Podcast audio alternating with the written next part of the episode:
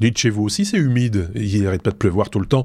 C'est éprouvant. Alors on va se rester au sec, tous ensemble, pour écouter l'épisode 433.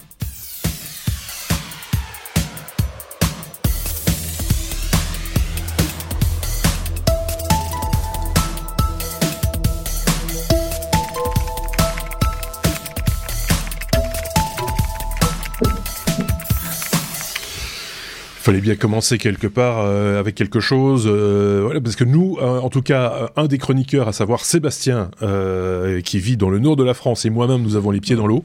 on va finir avec les, les doigts palmés si ça continue.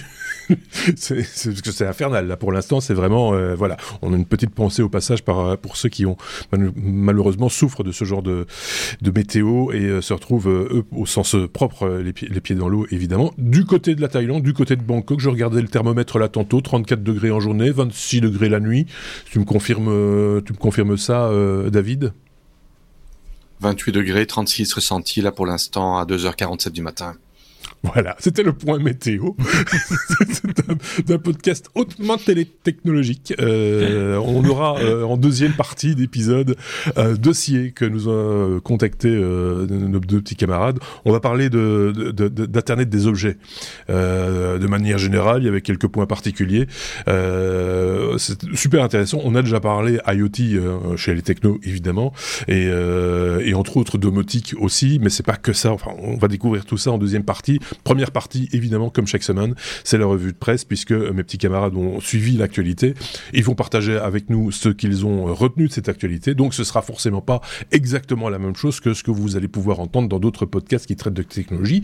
On joue la carte de la complémentarité, comme ça, avec euh, des petites particularités, parce que chacun de nos chroniqueurs a sa particularité bien particulière. je pense que je peux pas faire plus clair. voilà.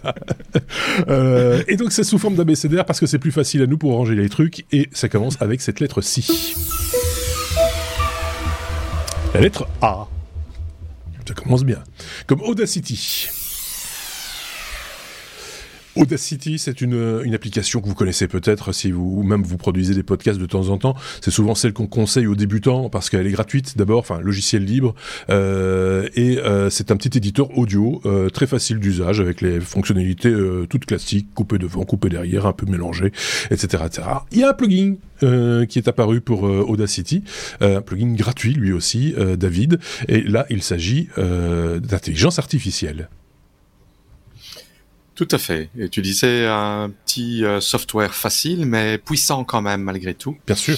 Donc euh, Audacity, euh, pour ceux qui le connaissent et pour ceux qui le connaissent pas, a sorti des, ils ont sorti des, des plugins. intelligence artificielle qui permettent de faire de la séparation musicale, faire du remix musical faire de la suppression de bruit et de la transcription. Euh, alors, euh, ça se base sur euh, le, framework OpenVino, qui est le, framework de Intel. Ce qui veut dire que ça peut tourner on n'a pas besoin d'avoir un GPU euh, puissant quoi. Ça peut tourner mhm. sur CPU, ça peut ça peut tourner sur euh, GPU intégré Intel, ça peut tourner sur une carte Nvidia RTX, ça peut tourner sur une carte AMD. Donc ça c'est c'est quelque chose de chouette. Ce n'est pas bloqué sur une plateforme. Euh, par contre, pour l'instant, ce n'est disponible que sur Windows. Euh, c'est sorti, je pense que c'est avant-hier, la version 4, euh, 3.4.2 euh, sous Windows. Apparemment, c'est le, framework OpenVino qui fait que la limitation est là pour l'instant. Euh, la séparation musicale j'ai eu l'occasion de le tester. C'est assez impressionnant.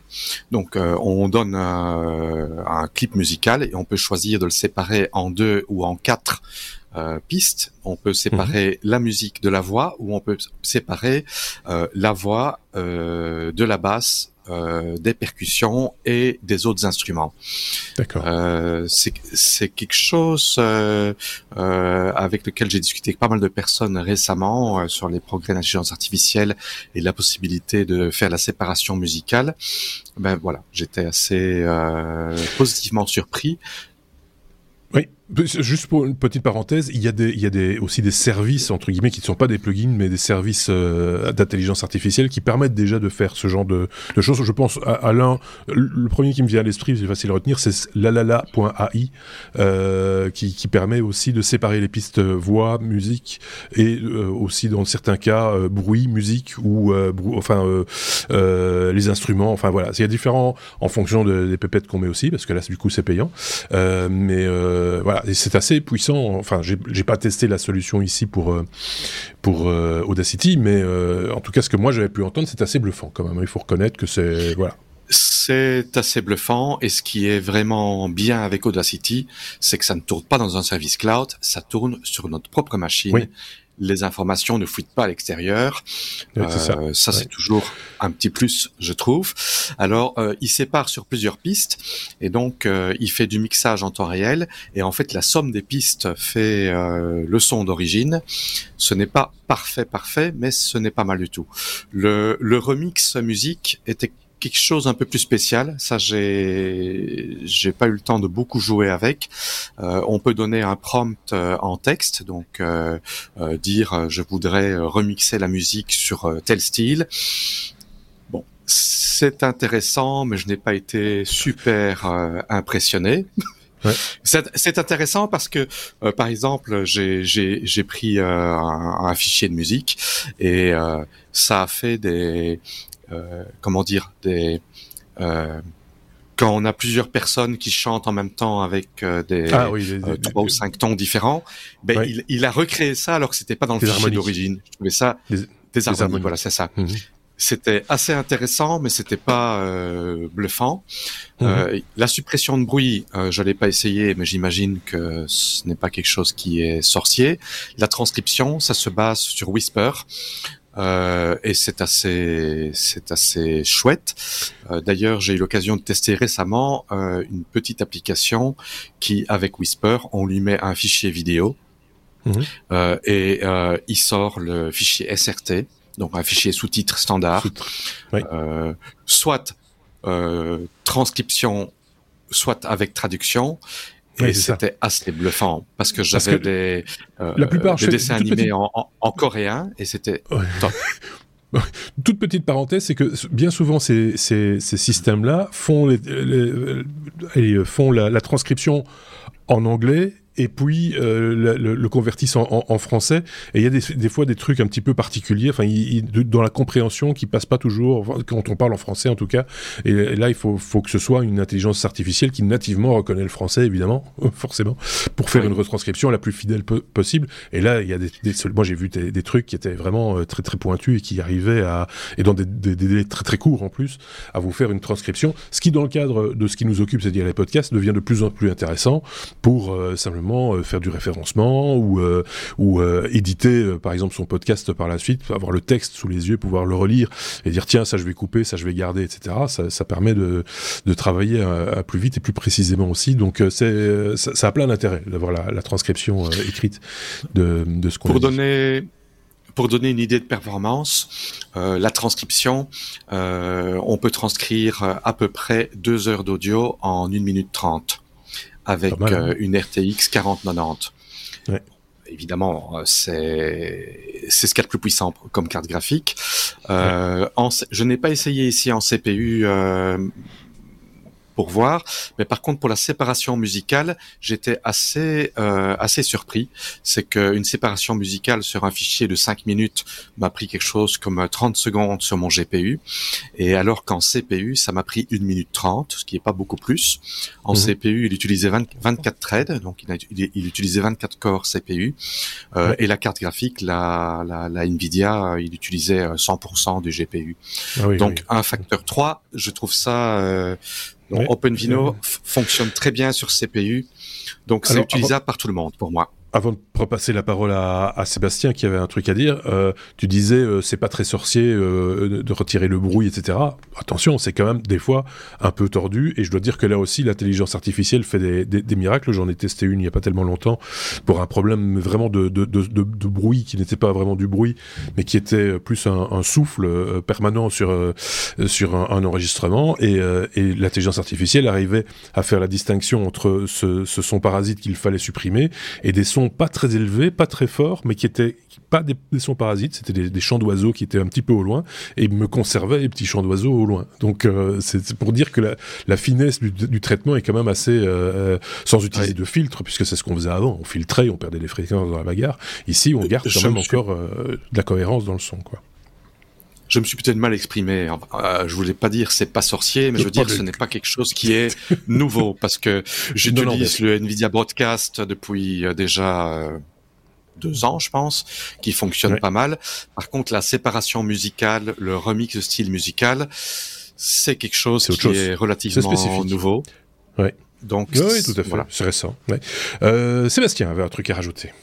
Non, non, je faisais signe 3. Tu disais, c'était, c'est pas beaucoup plus de passer de 30 secondes à une minute et demie. C'est un facteur 3 quand même. Donc euh, si c'est une heure, ça fait trois heures, ça fait quand même une grosse différence. On sent l'avantage du GPU. Euh, Non, non, j'aime beaucoup Audacity. Je l'utilise plus parce que sur Mac, c'est pas l'option par défaut, on va dire. Il y a d'autres logiciels euh, plus dans la mentalité, dans l'interface graphique euh, d'Apple, mais ça me donnerait envie de le, le de, de, le réessayer pour faire des remixes et des choses comme ça. Vous savez, faire des mash-up, aller extraire des, des, des pistes audio, des pistes de son. C'est un truc qui m'amuse encore bien quand j'ai quand j'ai du temps. Euh, mais j'ai vu que le plugin n'est pas disponible encore pour Linux et pour, euh, pour Mac et Windows. on, le, disait, oui, tout à fait.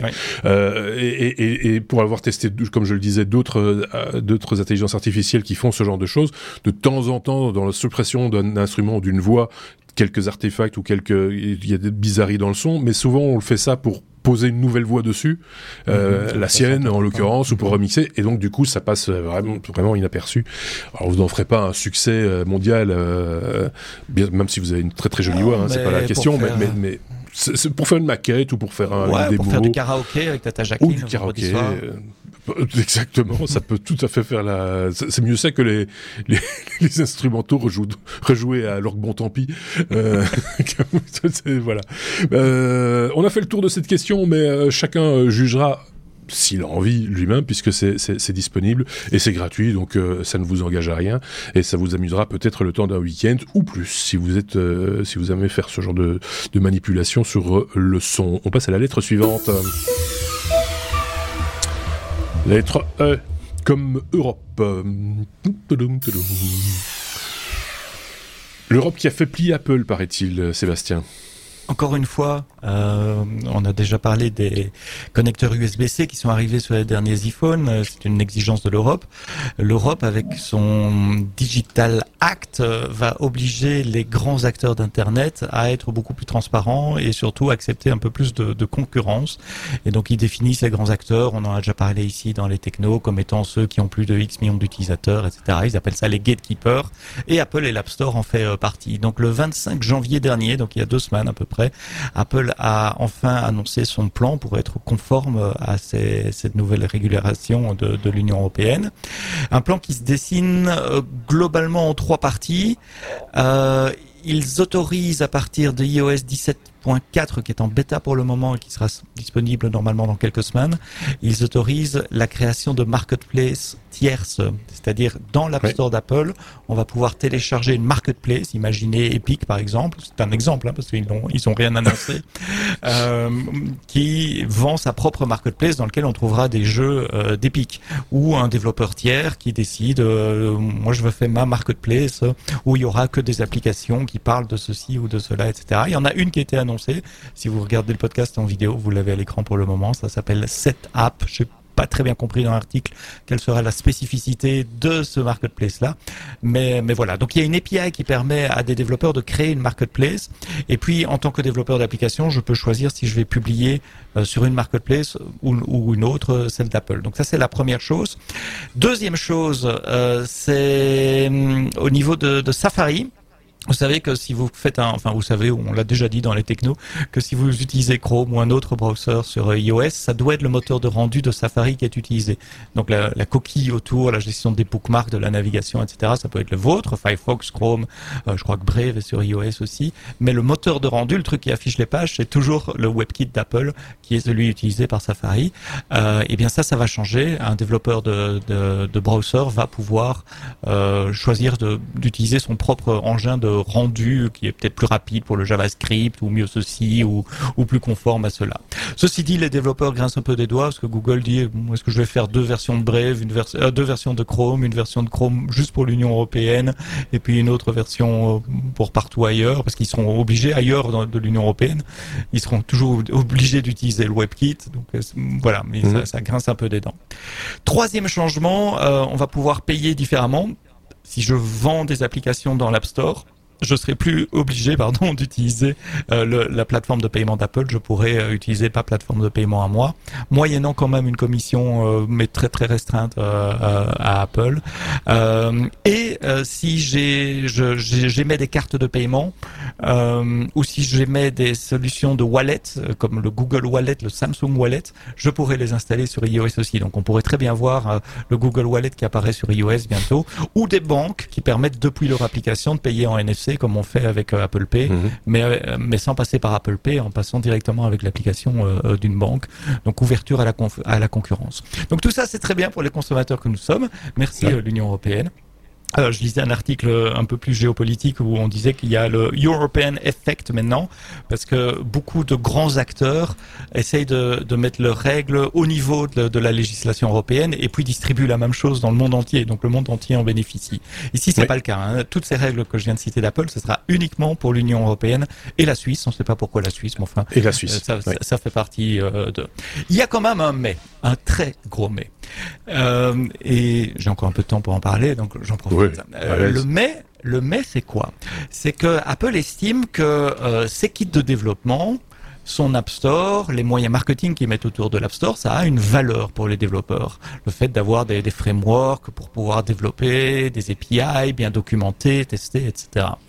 Et euh, cette valeur, s'ils ne font rien, s'ils disent juste, bah, vous pouvez déployer vos, vos, applications sur un App Store alternatif, ben, Apple perçoit, qui vont, qui vont pas percevoir justement quelque chose pour cette valeur que le développeur va pas payer. Et donc ils ont mis une toute petite règle qui dit que euh, si je développe un, un App Store moi-même, moi, producteur de l'App Store, je vais payer 50 centimes par installation de l'App Store. Ils appellent ça un euh, Content Technology Fee, je pense, euh, Content, euh, enfin oui, quelque chose comme ça, Content Technology Fee. donc 50 centimes par installation. Imaginez Epic qui se retrouve avec un million d'installations parce que ça fait 500 000 dollars à payer par an. à Apple. Donc ils sont pas très contents. Pire, le petit développeur indépendant qui décide de distribuer ses applications à travers ces App Store là, lui aussi devra payer 50 centimes par installation. Mais là, ils sont généreux. Le premier million d'installations par an est gratuit. Et ils disent 90% des applications ne seront pas concernées par ça. Et effectivement, moi, mon application à moi, bah, euh, je suis loin. J'aimerais bien avoir un million. Mais si je dépasse le million, je commence à payer 50 centimes pour tout utilisateur au-delà du million euh, par an de nouveau. Donc si je fais 2 millions, je me retrouve de nouveau avec 500 000 dollars à payer par an. Moi, je pense qu'il faut être de bon compte, euh, Sébastien, même si euh, dit comme ça, effectivement, tu dis, ouais, ça y est, ils se prennent encore du pognon.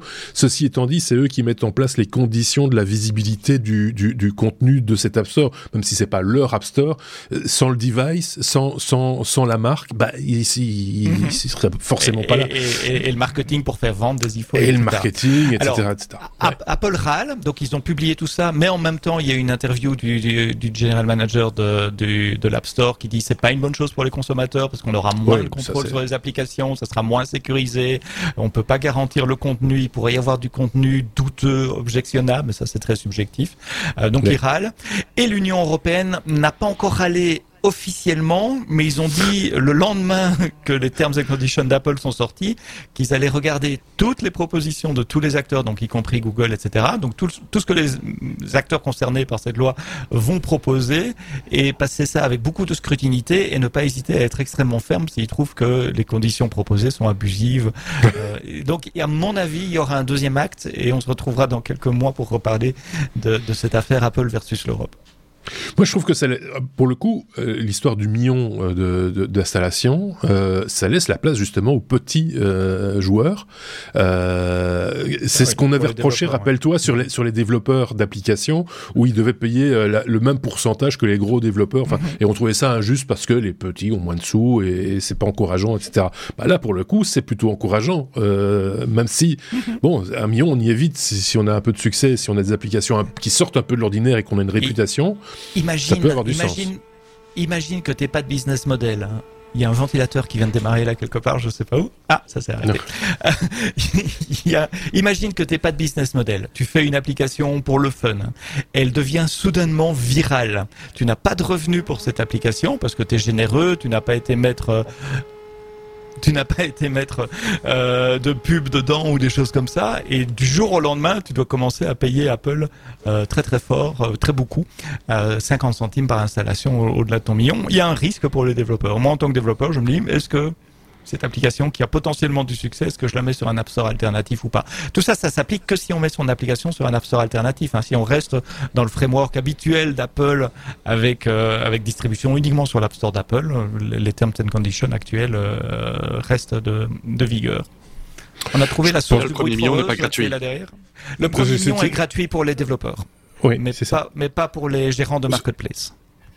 Mais pas sur le Apple Store d'origine sur l'Apple Store d'origine, tu payes 100 dollars par an et tu peux ouais. tu peux déployer ton application, quels que soient le, les millions d'utilisateurs qui vont qui vont le oui, c'est 100 dollars par Mais an. sur les ventes, tu as 30% de commission, c'est pas ça? Si oui, s'il y a une vente, oui, oui, oui. Euh, 30, ouais. Ça a changé récemment, c'est 30% pour les gros et c'est moins pour les petits. C'est 15, je crois, pour les petits, si ouais, je dis pas de bêtises. Ça, euh, ouais. Ouais, Donc, de nouveau, je dis, c'est, c'est, c'est, euh, j'entends un bruit. Attendez, je,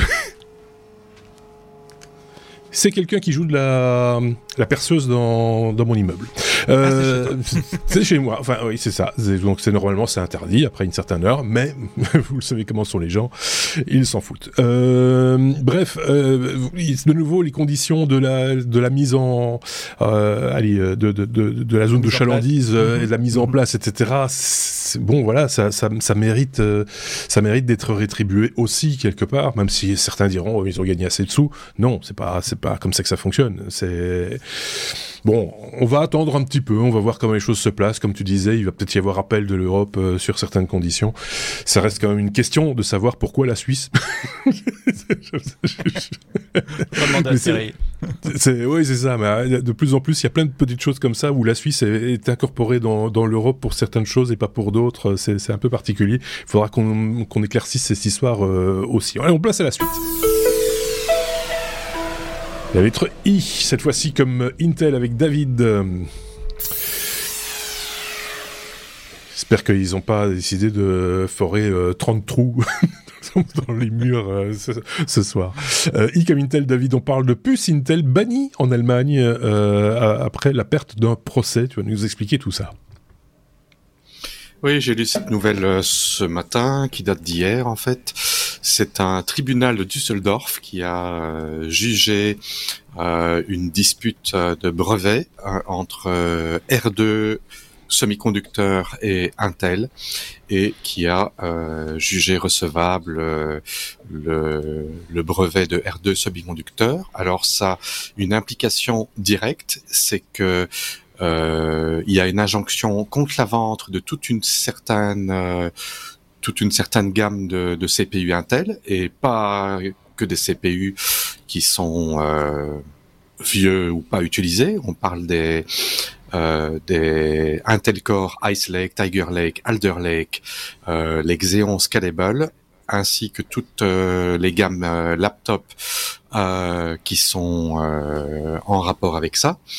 Et également, ça va affecter apparemment des constructeurs comme comme Dell et HP qui vont ne plus pouvoir vendre leurs machines utilisant ces processeurs-là en Allemagne.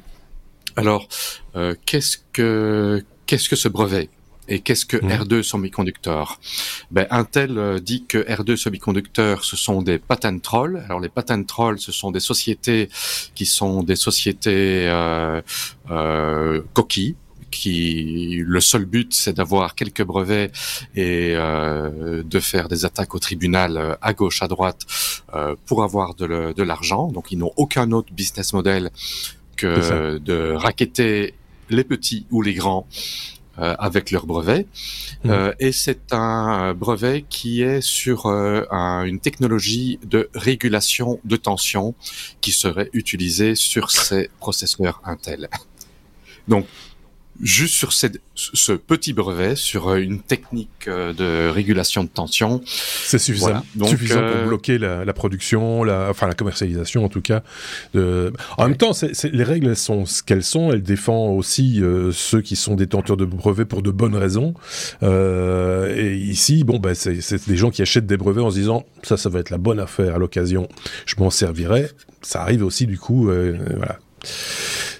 Ce que je trouve assez étonnant ici, c'est que euh, c'est la première fois que je vois une injonction qui interdit à la vente toute une gamme euh, de processeurs euh, basés sur un jugement euh, d'une R2. R2 Semiconductor, c'est une société américaine basée en mhm. Californie. Donc c'est assez étonnant de la part de l'Allemagne.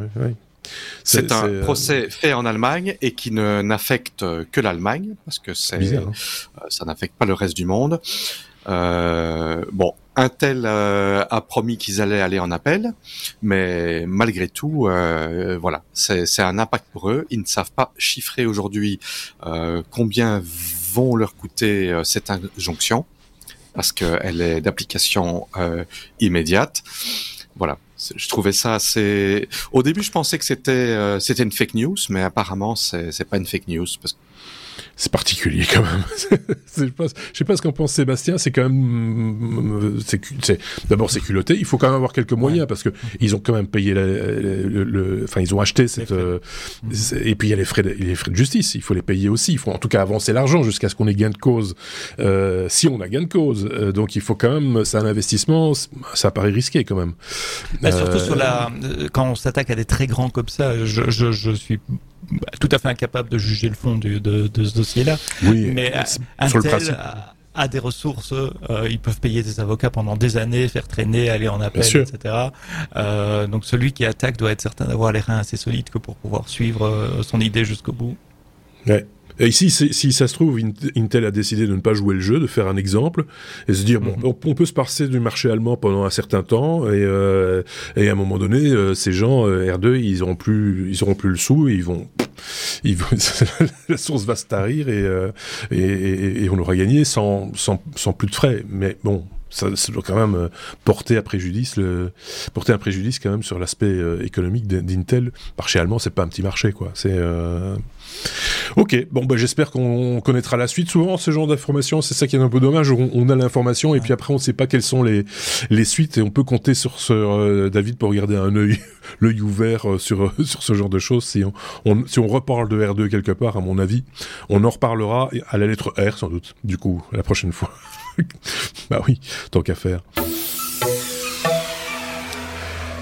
Ah, on est toujours à la lettre I, n'a pas bougé. Mais pour euh, Internet, cette fois. Quand la fibre... ça pourrait être une, chanson. Quand la fibre rentre à la maison. Ou un poème. Quand la fibre rentre à la maison.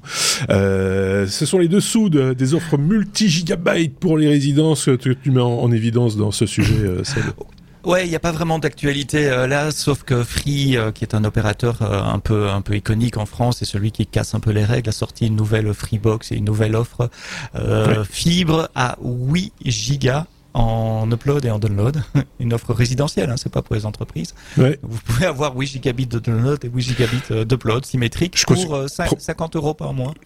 Proximus a une offre récente aussi de, de d'un ordre à un peu plus cher par contre. Alors, oui, je, vais en parler dans une seconde, mais puisque tu l'abordes, ah, oui, ils sont, ils sont à, euh, donc c'est le plus cher pour eux.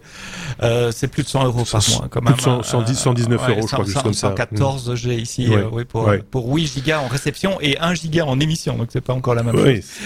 Ce, qui, ce qui m'a surpris aussi dans l'offre free, c'est que la box qui va avec, bon, évidemment, elle a un connecteur fibre directement, elle a 4 ports à 2 gigas et demi. Euh, et un port SPF. SPF, c'est un, euh, c'est un port spécial sur lequel on peut mettre des fibres directement.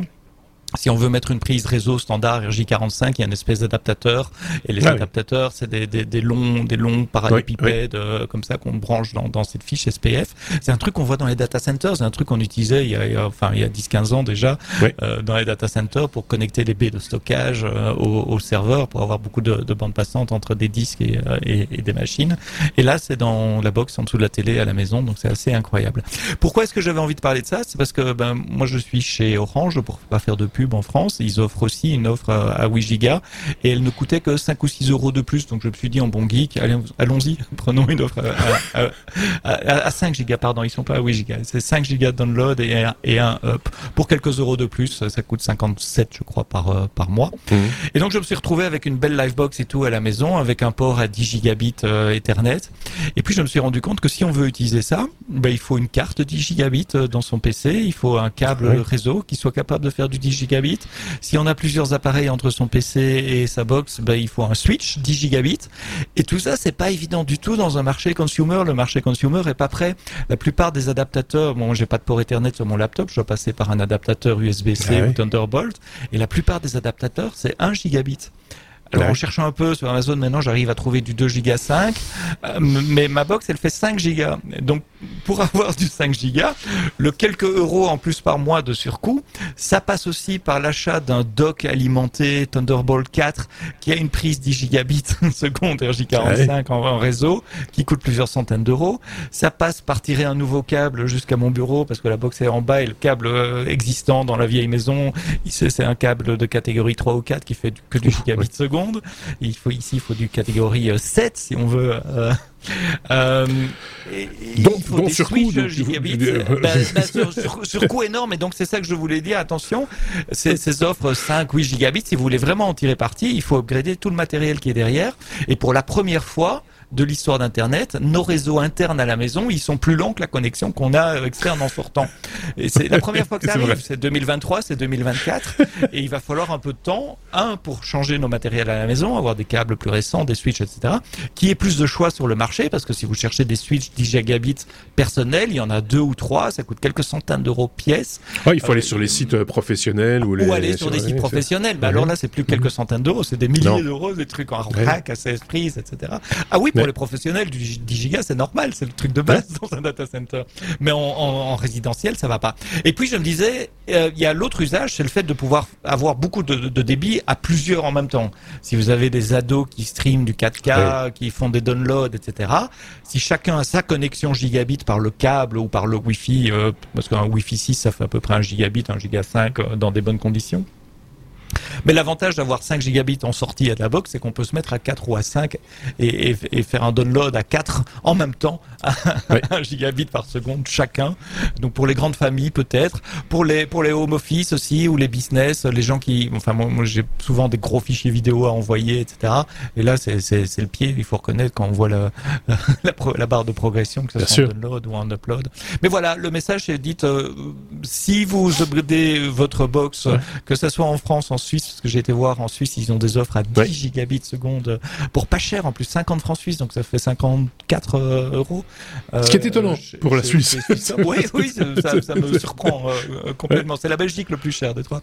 Et donc le message, c'est voilà, si vous vous laissez tenter par ces par ces offres-là, pensez à tout ce qu'il y a derrière et tout votre réseau à la maison qui, pour la première fois, sera plus long que votre connexion Internet. Qu'en pense David? Moi, j'ai juste une remarque avant de, de te passer la parole, David. Est-ce que ce serait pas plus malin, parce que tous ces gigabits qui arrivent, voilà, fibre, est-ce qu'on partagerait pas le réseau, on partagerait pas la bande passante directement à la, à la source? Je vais, je vais partager, je vais donner une bande passante d'un gigabit à mes enfants, un gigabit pour mon bureau, un gigabit, et, on reste dans un, un réseau local entre guillemets mhm. plus classique que de faire du, du 10 gigabits dans toute la maison. c'est possible. On, peut faire ça avec des, on peut faire ça avec des VLAN. Les routeurs fournis par les fournisseurs ne permettent pas de faire ce genre de configuration. Il faut racheter un autre routeur derrière euh, qui, qui, permet de le faire. Ouais. Ouais, ce serait, ce serait malin, quelque part, parce que 1 gigabit déjà à la maison, c'est bien, quoi. C'est bien. Euh, euh, David, est-ce que tu avais un truc à rajouter euh, ou, ou, pas? Ah oui, bien sûr, quand on parle de gigabit, moi je suis là. je t'en prie. J'en ai, ai que deux, mais bon. Moi aussi. et, et qu'on fait euh, Non, mais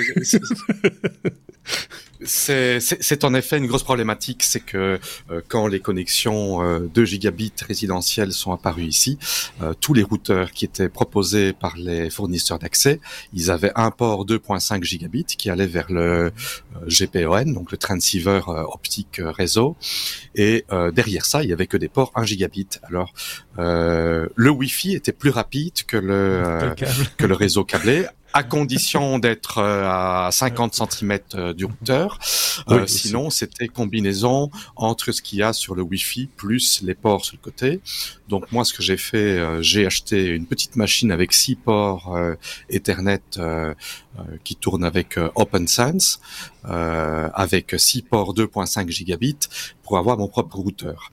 Euh, ce qui n'est ah. pas toujours évident pour les connexions résidentielles en Europe parce que euh, en général, euh, tu n'as pas le droit de mettre ton propre routeur à moins d'avoir une connexion professionnelle parce qu'il lit tu peux, mais souvent tu perds la télé ou le téléphone parce qu'il faut, configurer des VLAN spécifiques et, ça devient très compliqué. Pour les résidentiels, ils, n'aiment pas en général parce qu'en général, ils ne veulent pas que les, euh, les utilisateurs résidentiels euh, chipotent à la configuration. Euh, ici en Thaïlande, pour les résidentiels, ils ont un truc qui s'appelle euh, BY Donc c'est euh, buy your own, euh, your own device, donc euh, de manière très simple pour un prix tout à fait normal, style un abonnement de 30 euros par mois. on peut avoir son propre routeur personnel et avoir 2 gigabits, 2 gigabits en download, en 1 en upload ce qui est pas trop mal. Euh, ce que je trouve assez étonnant aussi avec la nouvelle, c'est euh, qu'il parle de 8 gigabits symétriques, alors que à ma connaissance, euh, les, les, les technologies 10 gigabits actuelles, qui sont les IGPON, etc., c'est en général du 8.5 en download et 1.5 en upload. Donc je sais pas ce qu'ils utilisent là comme euh, je sais pas non plus. Comme technologie. À mon avis, c'est un effet d'annonce. Ils se disent de toute façon, personne ne fera ça. oui, c'est ça aussi. Hein, et, et puis la, la, la, connexion est aussi partagée. C'est aussi comme à, à, à l'époque euh, de la DSL où là en fait euh, euh, dans le quartier il y a le boîtier et la connexion est partagée. Euh, moi ici je sais chez moi comment ça fonctionne. C'est qu'on a 2,5 euh, gigabits euh, par étage. Il y a 8 étages et il y a un, backbone à 10 gigabits euh, au rez-de-chaussée du bâtiment. Mhm. Donc, je peux avoir deux connexions, mais si j'ai deux connexions, je serai en concurrence avec moi-même sur mon étage. c'est ça, un peu le, je pense que j'ai le même problème chez moi, mais la cabine euh, de, de, de, de l'opérateur se trouve dans l'immeuble, ce qui est un avantage, parce que là on ah. est à fond les, les fonds, à fond les ballons, il n'y a pas de, il y a pas de déperdition de, de quartier ou de fin de réseau comme euh, on peut souvent avoir avec euh, de, de la DSL. Euh, on a fait le tour de, de, de cette question, l'histoire des fibres et de, et de gigabits, etc. Si vous avez ce genre de d'expérience chez vous, n'hésitez pas à la partager avec nous dans les commentaires, évidemment. Ça nous fera également plaisir. On attaque la lettre M euh, euh, comme Microsoft, euh, David. fameux BitLocker dont on a déjà parlé maintes et maintes fois avec toi ici. eh bien, on peut le craquer en 43 secondes, montre en main, et tu vas nous expliquer comment. Voilà. Et pour moins de 10 dollars. pour, pour expliquer comment, il y il y a une petite vidéo euh, qui est euh, en commentaire euh, par le YouTuber qui s'appelle Stackmasher, qui explique en détail la technique et comment faire. BitLocker, ben, pour ceux qui ne le savent pas, c'est le système d'encryption qui est qui est sous Windows. Euh, et euh, si tout le monde se souvient un petit peu, euh, à la, au passage au Windows 11, Microsoft n'a plus supporté tout un tas de plateformes parce qu'ils avaient besoin d'un TPM, qui est un Trusted Platform Module, qui est une puce qui permet soi-disant qui permet qui soi-disant, ce qui permettait de, de, de sécuriser euh, les informations, euh, comme par exemple taper un, un, un, un pin code avant le boot euh, ou de ou de sécuriser les mots de passe et tout ça, et sécuriser les clés euh, d'encryption parce que ben, BitLocker, non seulement euh, on peut euh, avoir l'encryption, on doit taper un mot de passe avant le boot, mais également, ben, si la machine est installée, euh, ça se fait automatiquement. c'est juste que si quelqu'un retire le disque dur et le met dans un autre ordinateur, ben là, ça fonctionne plus. et ici, apparemment, avec un petit Raspberry Pi Pico, il y a moyen de sniffer le bus entre le CPU et le bus LPC qui est le, bus euh, euh, de la puce TPM et euh, au moment du boot en fait la communication est totalement non encryptée.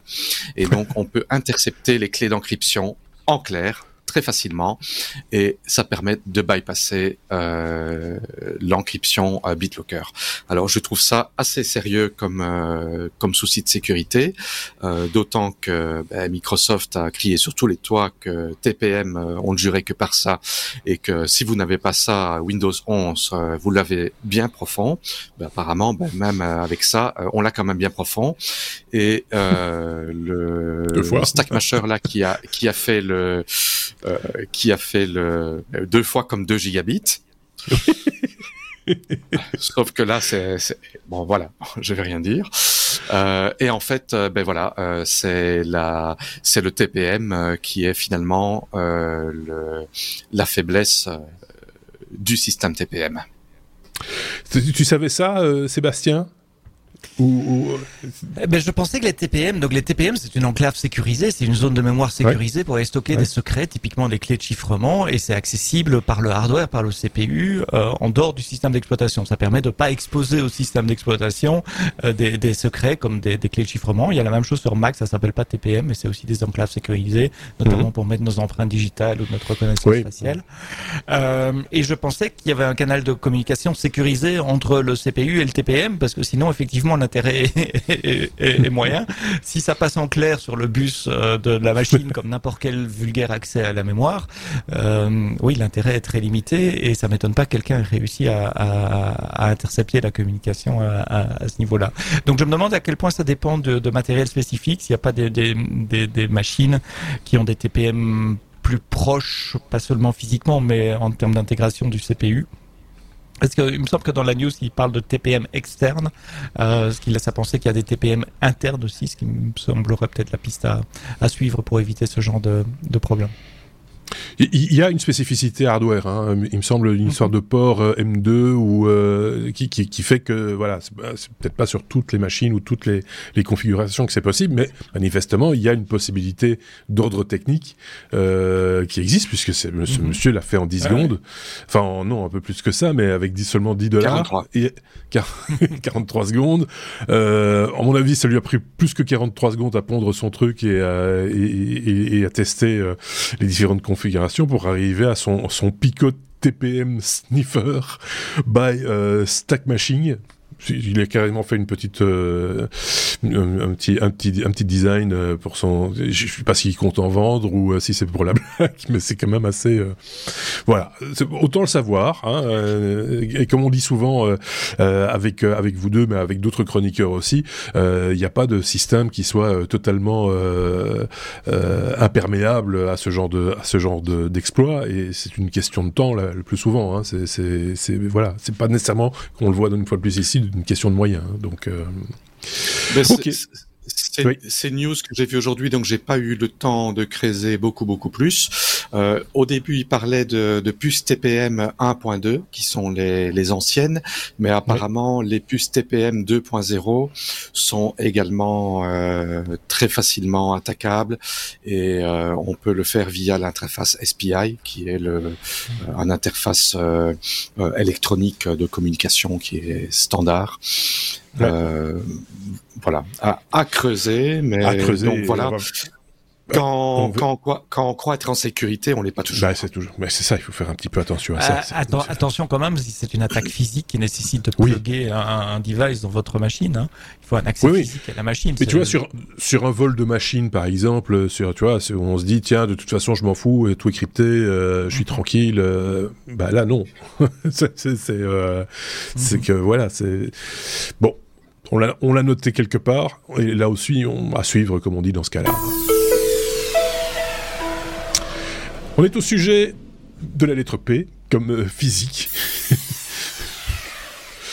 Euh, que la physique résout le problème de l'arroseur inversé. Ça, c'est un titre, euh, voilà, c'est du Sébastien. Hein, euh, un problème physique vieux de 160 ans, tout de même, euh, réglé par, par, par, par l'intelligence artificielle ou pas? Non, même pas.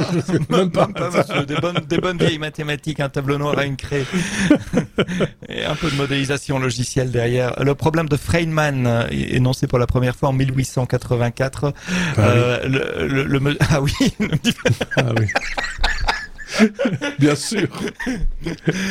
Vous connaissez tous les, les arroseurs de jardin, hein, les, les, sprinklers de jardin. Vous mettez euh, quatre, quatre tubes euh, courbés, vous injectez de l'eau sous pression dedans, l'eau va s'éjecter va, va, euh, des, des tubes courbés et donc le truc va tourner et ça va arroser toute votre pelouse autour de vous.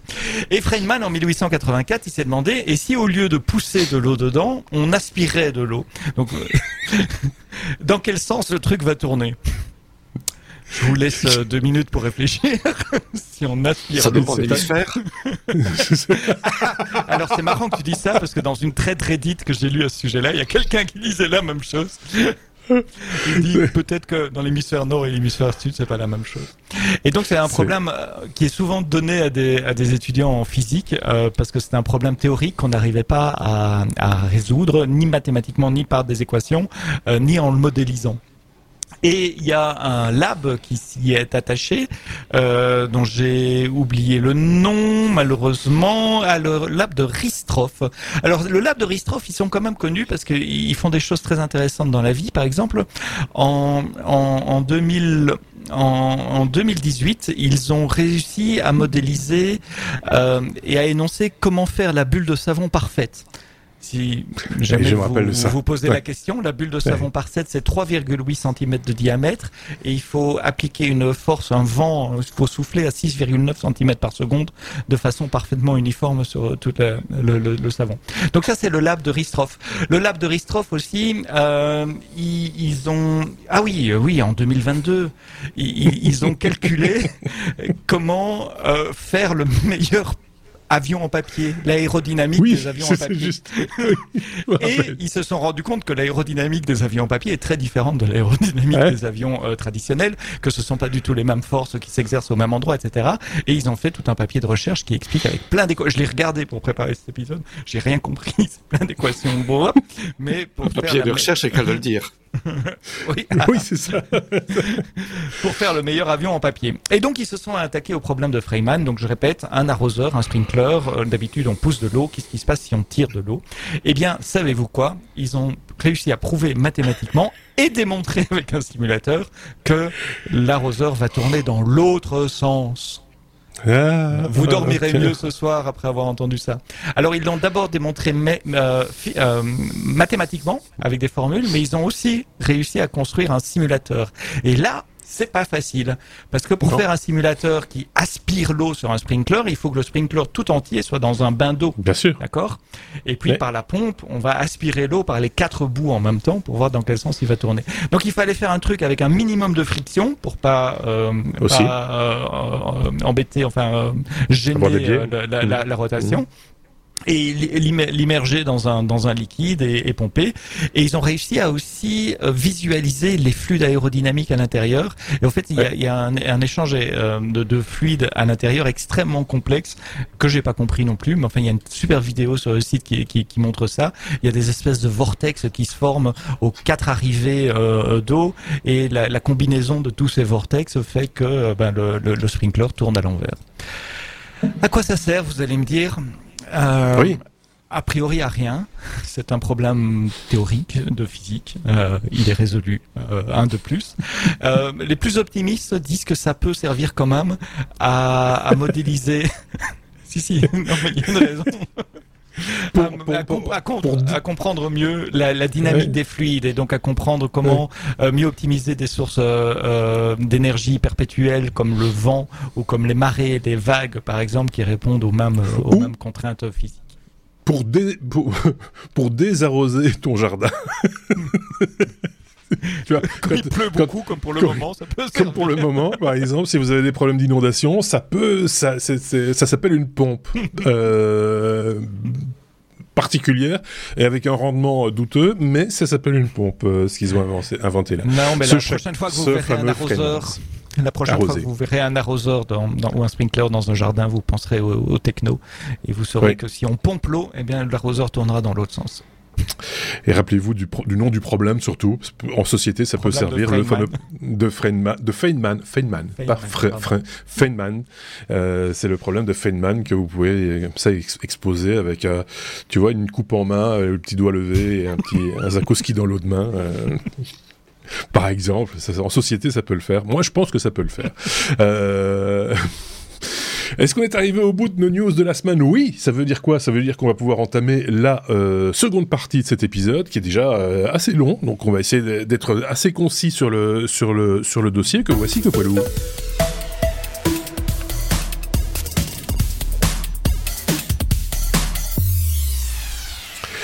Les objets connectés. Euh, vous vouliez nous parler de ça dans, dans, dans l'épisode. Alors il y a toujours une petite accroche avec l'actualité parce que des objets connectés, on en parle régulièrement. Il y a eu un- un- une fausse news qui a circulé euh, et on l'a tout de suite retiré de la liste. C'était l'histoire de ces euh, brosses à dents euh, connectées euh, qui auraient été euh, piratées. On va pas rentrer dans le détail parce que c'était une fausse news. Ça a dû faire rire beaucoup de gens à mon avis. à un moment donné, ça a duré trois jours avant que avant que ce soit débunké. Une autre information euh, plus récente, celle-ci, et on pense en tout cas que- que- qu'elle est véridique, il n'y a pas de raison qu'elle ne le soit pas, euh, concerne euh, Continental, fabricant de pneus con- Continental, qui va mettre aussi de l'objet connecté dans ses pneus euh, pour bah, simplement faire du contrôle sur des sur des sur des comment on appelle ça des, des parcs de, de, de, de, de Ah. pneus de et de véhicules, de, de, Ouais. faire de pouvoir avoir des des, des, des renseignements euh, sur euh, sur ce type d'in- d'informations. Je voyais encore une autre news il y a pas longtemps. Vous connaissez tous maintenant les bagues connectées euh, qui vous permettent d'avoir des informations sur votre smartphone, sur euh, sur votre santé, votre température. Eh ben, ça existe aussi en boucle d'oreille maintenant. Euh, donc qui calcule la température dans les lobes d'oreille et quelques autres paramètres qui peuvent voilà assurer un suivi médical. Il faut encore voir si c'est aux normes médicales et que, si, si- c'est validé par le par le corps médical. Mais quoi qu'il, voilà, ça fait partie des objets connectés. Ça va un peu au-delà de la lampe connectée et de l'interrupteur connecté ou de ou du système d'alarme connecté. Ce sont d'autres objets euh, de ce type-là qu'on classe dans la catégorie IoT, hein, euh, donc Internet euh, des objets. On commence peut-être avec David pour parler de de- de- de- d'IoT. C'est quoi et quelles sont ces, te- ces technologies si on doit les, classer, qu'est-ce qui rend possible ces objets connectés en fait? Oui, donc IoT, c'est comme tu le disais, euh, Internet of Things, donc euh, l'internet des objets en français. Euh, ben ça, ça désigne tout un tas de d'appareils physiques et d'applications qui intègrent des capteurs, des capteurs, des senseurs, que ça soit température, que ça soit du mouvement, humidité, humidité, mouvement, que ça soit des, des mesures de pression, de consommation électrique. Euh, que ce soit euh, des détecteurs euh, d'eau, tout simplement, s'il y a une inondation. Mhm. et donc, c'est, ce sont des des petits microcontrôleurs avec des puces et des capteurs divers dedans qui sont connectés sur sur un réseau que ce soit un réseau euh, internet, que ce soit un réseau radio, que ce soit un réseau euh, de quelque forme que ce soit. Mhm. Euh, on parle beaucoup euh, euh, d'objets connectés qui fonctionnent sur du LoRa, qui est en fait une technologie radio à spectre étendu, ce qui permet d'avoir une très grande portée avec peu de puissance. C'est mhm. utilisé particulièrement dans les les compteurs électriques. Donc plutôt que de devoir euh, aller relever le compteur électrique tous les mois, ben, euh, l'information est envoyée par réseau. ça permet également ben, de, de, de faire comment dire des thermostats euh, dans les bâtiments, donc euh, les senseurs température, humidité, de pouvoir régler la climatisation. Euh, mhm. Ça permet également d'automatiser tout un tas de, de, tâches. c'est utilisé dans l'agriculture et de centraliser ces informations pour les traiter aussi. C'est important de le dire. C'est pas juste on a une information, on l'envoie euh, pour communiquer. Ça peut être le cas aussi, mais mais il y a un aspect quand tu parles de de, de, thermostat, tu parles de mesures de bah, euh, justement de compteurs ou autres. Euh, il y a aussi une idée de récolter une information pour la traiter euh, en masse peut-être ou, euh, ou en faire quelque chose quoi. C'est-à-dire thermostat, typiquement réguler la température, euh, pour donner un exemple. Oui, tout à fait. Récolter l'information, l'utiliser, la mettre en base de données, pouvoir faire des analyses de données. tu parlais juste avant également au niveau de la santé, des capteurs de chute, les capteurs de rythme cardiaque. D'ailleurs, ben, les, tu parlais des boucles d'oreilles, on parlait des bagues, on parle des montres. Ce sont également des, des objets IoT. il y a également en IoT euh, ben, des frigos, des cafetières, euh, des brosses à dents, on le mentionnait. Euh, il y a moyen de faire de faire de l'IoT à, à, toutes les sauces. maintenant, derrière ça, il y a de l'IoT qui est plus sécurisé et certains qui l'est moins, ce qu'on va parler par la suite. Il y en a qui sont utiles, d'autres qui le sont moins aussi. Tu parles de, de, de, de, frigo, par exemple, connecté. Ça, c'est un truc, ça me fait chaque fois rire, parce qu'on en parle régulièrement et ça revient au CES. Il y a toujours un frigo connecté d'une marque ou d'une autre. Moi, je me rappelle, j'ai traité ce sujet dans une chronique, euh, je sais plus si c'était en radio ou en télé, mais en, c'était en, en, 1999, 99. Euh, c'était Siemens, je pense, qui avait sorti un frigo, enfin, en tout cas un prototype de frigo avec un écran connecté et qui te promettait monts et merveilles. Moi, je, personnellement, je sais pas qui achète ça et je sais pas qui en a parce qu'on n'en voit nulle part en fait, à part dans les catalogues et dans et, au CES. Donc de temps en temps, il y a quand même des trucs on fait, mais on sait pas à quoi ça sert quoi. C'est euh, c'est un peu ça le le, problème. Euh, ben, Peut-être euh, pour savoir à, savoir à distance quelle est la température de ton frigo ou savoir si la lumière est allumée à l'intérieur sans ouvrir la porte. J'y pensais justement, la fameuse euh, le problème, ce qui est un autre problème, ce qui doit porter un nom aussi, le problème de la loupiote dans l'intérieur du frigo. Mais ça, on y reviendra dans une prochaine séquence. Sébastien, euh, de quoi voulais-tu nous parler? Les réseaux et le back-end. Parce ah que les objets connectés, ben, ils sont connectés. Alors les objets consumer qu'on a à la maison, ils sont connectés sur le Wi-Fi, ça c'est facile. Il n'y a pas trop de problème. Mais c'est les consumers, les objets euh, pour les consommateurs, c'est qu'une toute petite partie des objets connectés. Bien sûr. L'immense c'est des objets industriels qui sont déployés pour monitorer des flottes de véhicules, pour monitorer des, des outils industriels. Euh, J'ai eu l'occasion récemment de visiter euh, un, un, entrepôt de stock euh, d'un grand, d'une grande société qui vend des choses sur Internet. il y a des kilomètres de tapis roulants et ces tapis roulants, ils ont des, petits senseurs à différents endroits qui mesurent la vibration, la température des moteurs, etc. De manière à pouvoir prédire, c'est la maintenance prédictive, on appelle ça, à prédire des pannes avant qu'elles arrivent. Ah, ah ce, moteur-là, il va lâcher et donc proactivement, on va remplacer le moteur euh, pour ne pas euh, interrompre euh, le, le, tapis roulant, ne pas arrêter l'outil industriel parce que les, les, minutes d'arrêt se coûtent, se payent très très très cher. Donc tous ces objets, ils doivent communiquer également et dans des environnements industriels, c'est pas toujours facile. Alors il existe différentes normes, euh, LP1 avec NB-IoT, LTE. Il y a beaucoup d'objets industriels aussi qui utilisent simplement les, les, les, réseaux GSM actuels. Enfin GSM, pardon, c'est mon belgicisme.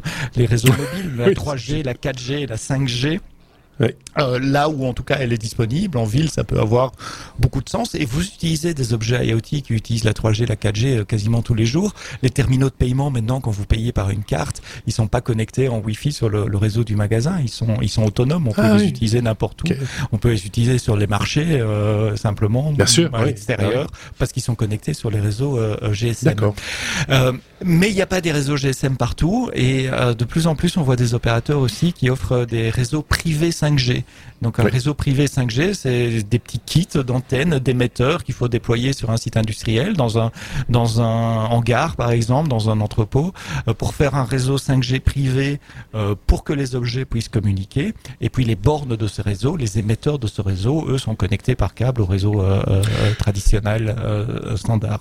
À titre d'information, euh, on en avait parlé dans ce podcast il y a déjà quelques années avec celui qui était le CEO de euh, Orange Belgium euh, à l'époque et qui est maintenant CTO d'Orange Group, qui nous expliquait que le port d'Anvers, par exemple, était un des premiers endroits en Belgique à avoir son réseau privé 5G, pour la pour la, la, localisation des grues, des, des containers et, des, et des, des, remorqueurs, etc. dans le port d'Anvers. Et tout ça était géré, en tout cas, ils testaient en, en tout cas des solutions gérées. alors j'imagine que cela aussi, ce sont des, petits émetteurs euh, placés euh, mhm. judicieusement euh, sur sur sur les différents les différents objets qu'ils doivent suivre. Et c'était un réseau 5G local, privé, qui avait été mis en place pour ce faire. Mais je te rends la parole. Alors, je vais pas vous reparler de LoRaWAN, euh, euh, on, on, en a parlé avant, mais la nouvelle tendance qu'on observe maintenant, c'est le satellite. Euh, Amazon a fait une annonce. Euh, vous savez qu'Amazon va lancer, comme, comme Elon Musk, un réseau de, de, de satellites qui permet d'avoir une couverture Internet partout euh, sur la Terre. Et ils ont fait une annonce que l'offre satellite sera couplée à leur offre cloud, de manière à ce qu'un client cloud puisse bénéficier de la communication par satellite pour aller mettre des objets des, connectés au cloud là où il n'y a pas nécessairement d'internet ou de 3G ou de 4G. Et je parlais à, des responsables d'Engie il, y a quelques semaines qui me disaient ça nous intéresse énormément parce qu'on a des, des fermes de panneaux solaires ou des fermes d'éoliennes qui sont à des endroits extrêmement euh, éloignés sur lesquels il y a, où il n'y a pas de couverture euh, mobile traditionnelle. Et donc si on peut avoir de la connexion euh, internet par satellite à ces endroits-là pour euh, capter les données de, de, nos senseurs, qui, de nos capteurs de la qui, mesure, qui, hein. qui, qui, surveillent cette ferme, euh, ça, ça, les intéresse énormément. Alors donc ça c'est l'aspect réseau et en général, comme vous l'avez dit avant, ben, les, les, objets ils sont connectés à un back-end aussi et donc il faut des serveurs pour collecter ces données, sinon c'est pas très intéressant.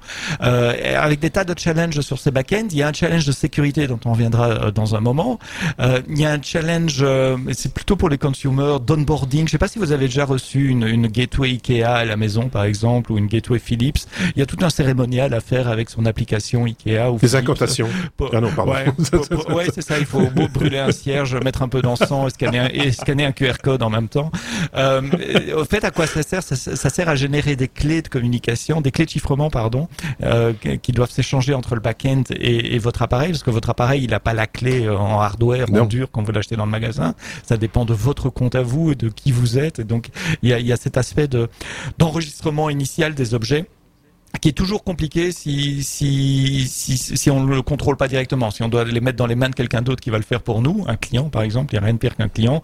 De nouveau, pense à ta Jacqueline qui doit installer euh, sa, sa, sa borne Ikea.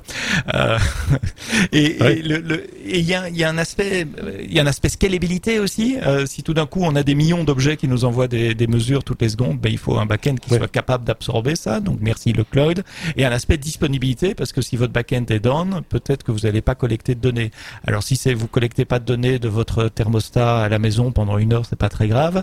Mais si vous mesurez euh, des débits d'un tapis roulant justement dans un entrepôt industriel, euh, quelle, des pannes de quelques minutes d'observabilité, ça oh, peut être catastrophique même au niveau personnel, ne pas pouvoir allumer la, lumière simplement euh, parce qu'il y a, on en a besoin. Euh, voilà, ou écouter la radio, ou euh, enfin mhm. parce que c'est vrai, on s'attend à ce que ce soit disponible en permanence. Normalement, avec les bons vieux interrupteurs, tu poussais sur le bouton, ça s'allumait. La radio, tu tournais le bouton, ça s'allumait. Là, quand tu utilises des objets connectés, ça a ses facilités, ça, voilà, c'est c'est en plus de ça quand on est un peu geek, on aime bien ce genre de trucs.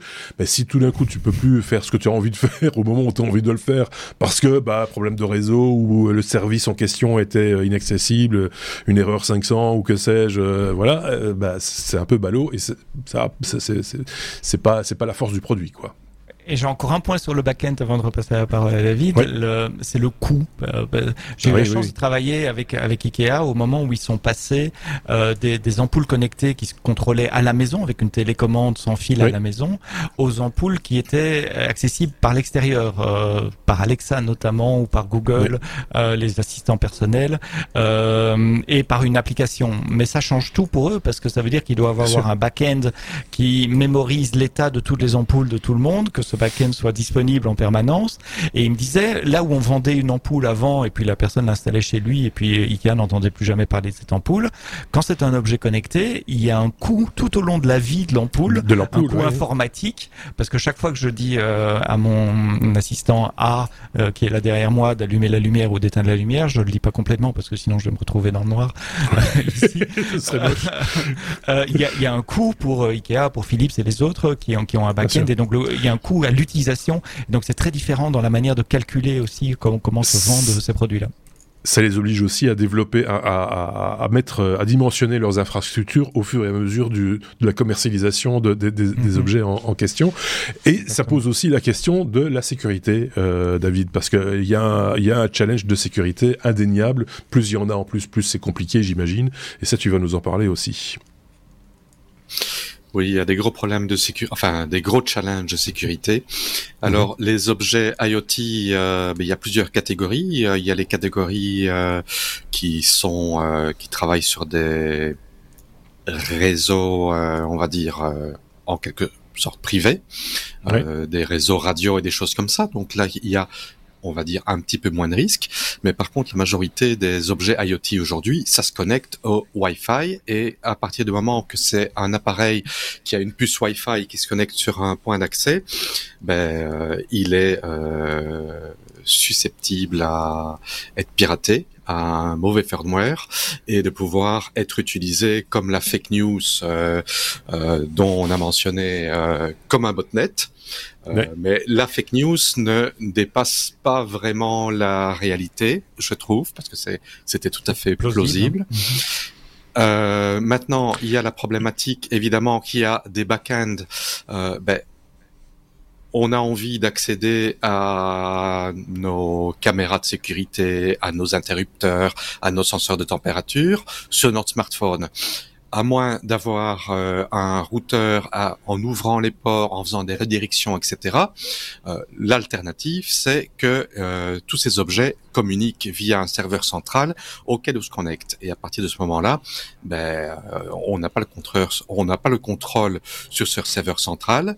on ne sait pas quelles sont les mesures de sécurité qui ont été mises en place par les fournisseurs de ces services. Et entre nous et l'appareil, euh, entre nous et le et, le back-end, euh, ben, si on se fait pirater notre smartphone, nos mots de passe, ben, n'importe qui accède aux, accède mmh. aux informations. Euh, pour ce qui est des caméras, ben il n'y a aucune garantie que les les informations sont encryptées. Et pour revenir à, un exemple auquel j'ai fait face très récemment, j'ai acheté un déshumidificateur et un purificateur d'air. Et maintenant, tous les objets sont euh, connectés. Euh, je me suis dit, bah oui, c'est intéressant de savoir quel est le, taux d'humidité, la température chez moi. Donc oui, bon, ok, je le prends. Euh, par contre, quand j'ai installé le bazar, il m'a dit, ah, désolé, va te faire voir parce que tu n'es pas dans la bonne zone géographique. Tu dois être en Chine. Je dis, mais je l'ai acheté ici en Thaïlande. La Chine, c'est à côté. Non, rien à faire. Il voulait rien savoir. Il m'a dit, euh, va te faire foutre. euh, tu n'es pas en Chine. Tu n'as pas le droit en d'utiliser ton appareil. non, Donc, tu as non, en anglais. en anglais. Alors, ce, ce qu'il y a de fort, c'est que, euh, par exemple, dans le cas du purificateur d'air, il peut fonctionner sans être connecté, mais par contre, s'il n'est pas connecté, on n'a pas le droit de désactiver euh, l'ioniseur. L'ioniseur qui est euh, quelque chose qui est très controversé parce que c'est quelque chose qui est, euh, améliore les, les, les capacités de purification de manière Ouais. artificielle. Et Mhm. moi, c'est quelque chose que je voulais pas activer parce que c'est en fait c'est un générateur d'ozone, donc Mhm. euh, c'est quelque chose qui est potentiellement euh, mauvais à la santé. Donc on purifie, on purifie l'air, mais on génère de l'o- on génère de l'ozone. Eh ben, il n'y avait pas moyen de désactiver cette fonctionnalité sans être euh, connecté. Euh, j'ai quand même réussi à le faire. J'ai utilisé, j'ai dû utiliser un compte euh, chinois qui datait d'il y a 10 ans parce que on peut plus, on peut plus créer de compte chinois aujourd'hui sans avoir euh, une carte SIM chinoise. Voilà, c'est Enfin, tout ça pour le dire que danger le- des le- objets connectés.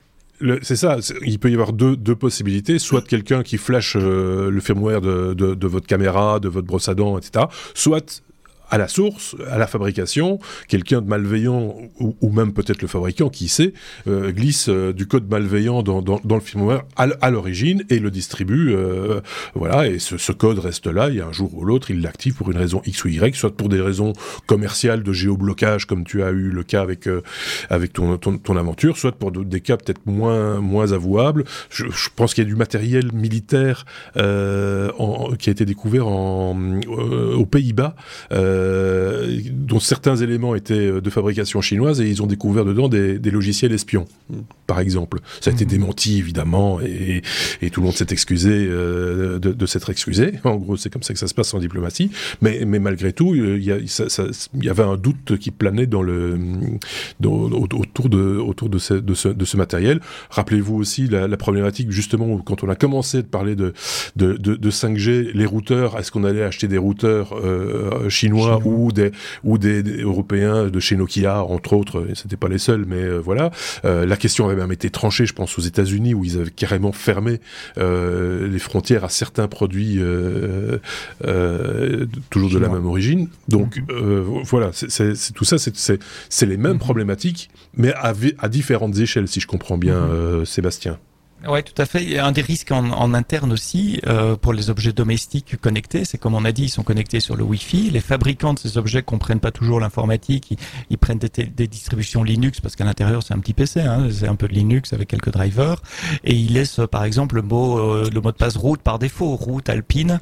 Donc, Oui, souvent, de- oui. Vous téléchargez Ouais. une saloperie sur votre Windows, sur votre Mac, euh, parce que vous téléchargez des, des logiciels piratés. Cette saloperie commence à scanner toutes les adresses IP de votre réseau local et taper sur des sur, sur des, des, des, des failles euh, bien connues. Euh, c'est c'est le numéro un, le, le vecteur numéro un d'infection pour les objets connectés comme les brosses à dents dont on parlait tout à l'heure, euh, ou les caméras à l'intérieur. Ouais.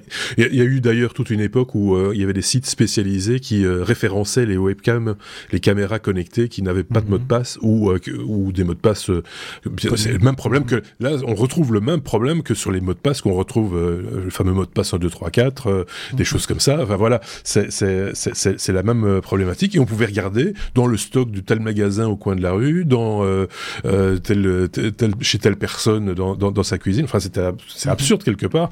Les gens installent chez eux des caméras et ne pensent pas à changer le mot de passe. Ça a un petit peu évolué. Je pense que maintenant il y a des règles de sécurité parce que c'est au niveau européen uniquement où ça vous impose quand vous, à l'installation de choisir un mot de passe. Euh, donc déjà il y a une... alors si vous choisissez un 2 3 4 c'est perdu évidemment. Mais mais mais Ah, il n'est pas là d'office. Euh, Il n'y a pas ce mot de passe d'office qui est là en disant remplacez-le. Euh, Mhm. Ça marche comme ça parce que les gens ne le font pas évidemment. Mais voilà. Mais il y a parfois des, il y a des backdoors aussi, donc il y a des accès, Oui. euh, des accès constructeurs qui eux ont un mot de passe par défaut. Oui. Euh, Alors moi j'ai un dentiste. On n'est jamais certain. j'ai un, dentiste, un dentiste euh, pas de rapport avec les brosses à dents, mais j'ai un, dentiste geek qui avait qui a installé chez lui, euh, enfin chez lui et, et, là où il travaille des, des caméras euh, un peu dans, dans, dans, dans tous les, c'est presque de la parano, mais il y en a beaucoup des caméras et il a flashé tous les BIOS, il a réécrit, les, enfin pas les BIOS, les, les, les firmware, il les a réécrits justement pour fermer ses portes, pour pouvoir vraiment faire un truc à lui. Et ça marche très bien, mais évidemment il faut avoir, faut passer un peu de temps et, et avoir un peu d'expérience euh, et pas uniquement en carry pour arriver à ce genre de à ce genre de résultat. C'est pas c'est pas Michaud qui va qui va le faire ça. Hein. On, est, on est on est bien d'accord. On avance. on, a, on parle beaucoup de, la sécurité. Oui, on a beaucoup parlé de sécurité, euh, c'est très bien. Tu, tu, tu, parlais des, des, mises à jour. Ben oui, les mises à jour, c'est aussi un problème. C'est que l'objet connecté aujourd'hui il fonctionne, demain il fonctionnera peut-être pas. Euh, si on ne met pas à jour le firmware de l'appareil et qu'on met à jour euh, l'application, ce qui fait qu'on peut également se retrouver prisonnier et perdre les données de nos objets connectés euh, parce que on a une version trop ancienne, que notre smartphone euh, n'a pas la version euh, Android ou iOS euh, suffisamment récente. Donc il y a aussi tous ces aspects-là là, niveau sécurité, c'est que non seulement on peut se faire pirater, mais on peut perdre l'accès à nos données. Ce qui est euh, effectivement serait, serait, dommageable et euh, ransomware, euh, coup d'État, machin, etc. Tout est possible hein, dans ces cas-là. Donc voilà. on parle beaucoup de sécurité, on parle d'IoT, d'objets connectés quel avenir pour l'objet connecté, sachant tout ça, de ces problèmes de sécurité, euh, et puis et puis euh, aussi les moyens de communication. Euh, on parle, on a parlé déjà un peu de 5G, euh, Sébastien. vers quoi ça va en fait Est-ce que demain tout sera connecté de, la voiture à sa boucle d'oreille, en passant par par sa brosse à dents? De, plus en plus en tout cas, mais le, le gros développement c'est pas nécessairement dans le marché consumer, comme je le disais, c'est plutôt dans le marché professionnel, dans le marché industriel que de plus en plus de, choses vont être euh, monitorées à distance, donc euh, avec des avec des objets euh, connectés. On, on, voit trois tendances et trois challenges. Les trois tendances, c'est quoi? Les objets connectés sont de, plus en plus puissants. Il y a des puces de plus en plus petites qui consomment de moins en moins d'énergie, qui sont capables de faire de plus en plus de choses. Et d'où là où avant on avait des très bêtes capteurs qui faisaient que capter une ou deux mesures et les envoyer toutes les X secondes, de plus en plus on voit des capacités de CPU, etc. sur les machines pour pouvoir faire du pré-traitement déjà. Ce qui est pas mal en termes de communication, si on peut agréger des données, déjà faire du calcul, du nettoyage, euh, ça, ça, ça, permet d'avoir moins de, de, transmission réseau, moins de puissance côté serveur également. Donc distribuer euh, at the edge euh, le, la, la, capacité de calcul. L'autre tendance, et elle est parfaitement liée à ça, puisqu'on a de plus en plus de puissance, il y a évidemment une, une porte d'entrée pour euh, l'intelligence artificielle, les modèles d'apprentissage automatique. Euh, il, y a, il y a des modèles maintenant qui sont capables de tourner sur des, des, des, vraiment petites machines et donc on peut aller mettre encore plus d'intelligence, pas uniquement de l'algorithmique, mais également euh, de, de, de, la capacité IAML euh, at the edge, au bord euh, du réseau sur les objets connectés. Il y a une tendance qu'on voit aussi sur la gestion de l'énergie avec des batteries de plus en plus euh, longue durée. Vous avez parlé il y a deux semaines, je crois, dans, dans, dans le podcast des batteries nucléaires.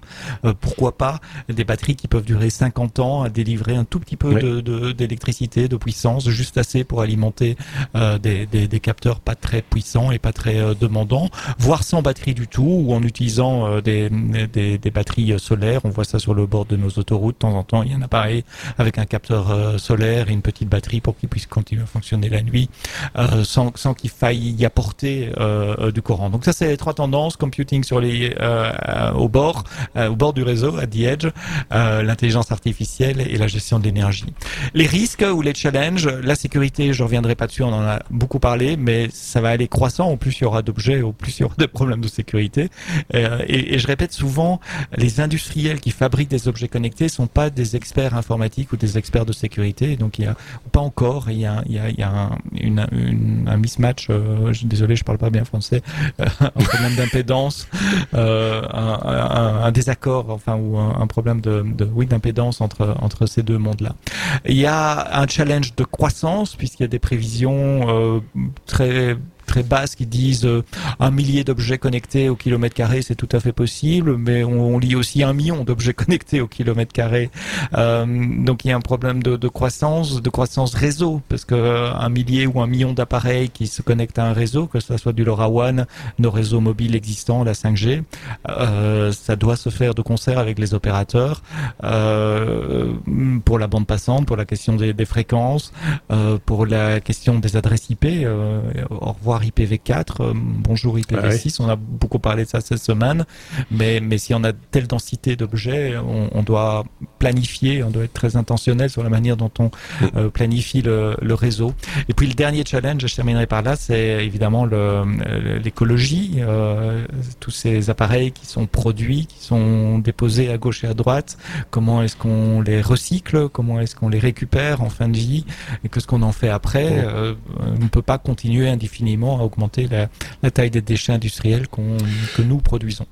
Qui plus est, ce sont souvent des objets miniaturisés, très difficiles à recycler parce que difficiles à reséparer pour avoir les différents éléments. On avait parlé de ça avec les tags Apple, par exemple. C'est mhm. très pratique, euh, mais mais pour les recycler, ces machins-là, alors vous me direz c'est tout petit, ça ça c'est une pièce de monnaie. Oui, d'accord, mais, vous avez vu la voilà, c'est ça, ça fait quand même euh, un paquet de, de, de, de pièces de, de, monnaie qui pas recyclables, euh, voilà, et, et, les ressources ne sont pas inépuisables non plus. Donc euh, autant réfléchir à cette problématique là aussi, euh, bien, bien, entendu. Plein de challenges. C'est pour ça que j'ai renommé le dossier les objets connectés. Deux points, les challenges. Parce que bon voilà, il faut tout faire en même temps. Hein, il faut être un peu au four et au moulin quand on fait ces, ces épisodes des, des, technos. Merci à tous les deux, en tout cas pour euh, euh, ce, ce, dossier très complet. Mais il y aurait moyen de dire encore bien des choses, évidemment, si on rentrait dans les détails de chaque type d'objet connecté, de chaque fonction. On fera peut-être ça un jour, pourquoi pas, si l'occasion se, se, se présente. Et si vous en exprimez le désir, vous qui nous écoutez et évidemment aussi, euh, c'est toujours intéressant de savoir euh, ce, euh, ce à quoi vous avez envie de vous attendre quand vous écoutez un podcast tel que le nôtre. Je sais pas si j'ai bien parlé français. fin de journée aussi. C'est voilà. C'est merci en tout cas David. Merci Sébastien. On se dit du coup, sauf si vous avez encore un truc à rajouter, à très bientôt. Et, et, et je sais pas quand est-ce que vous revenez, mais vous reviendrez certainement un de, ces, un, de ces, un, de ces, une de ces semaines. Passez une très très bonne semaine en tout cas, euh, tout le monde, et on se dit à très bientôt. Salut. À bientôt. Ciao.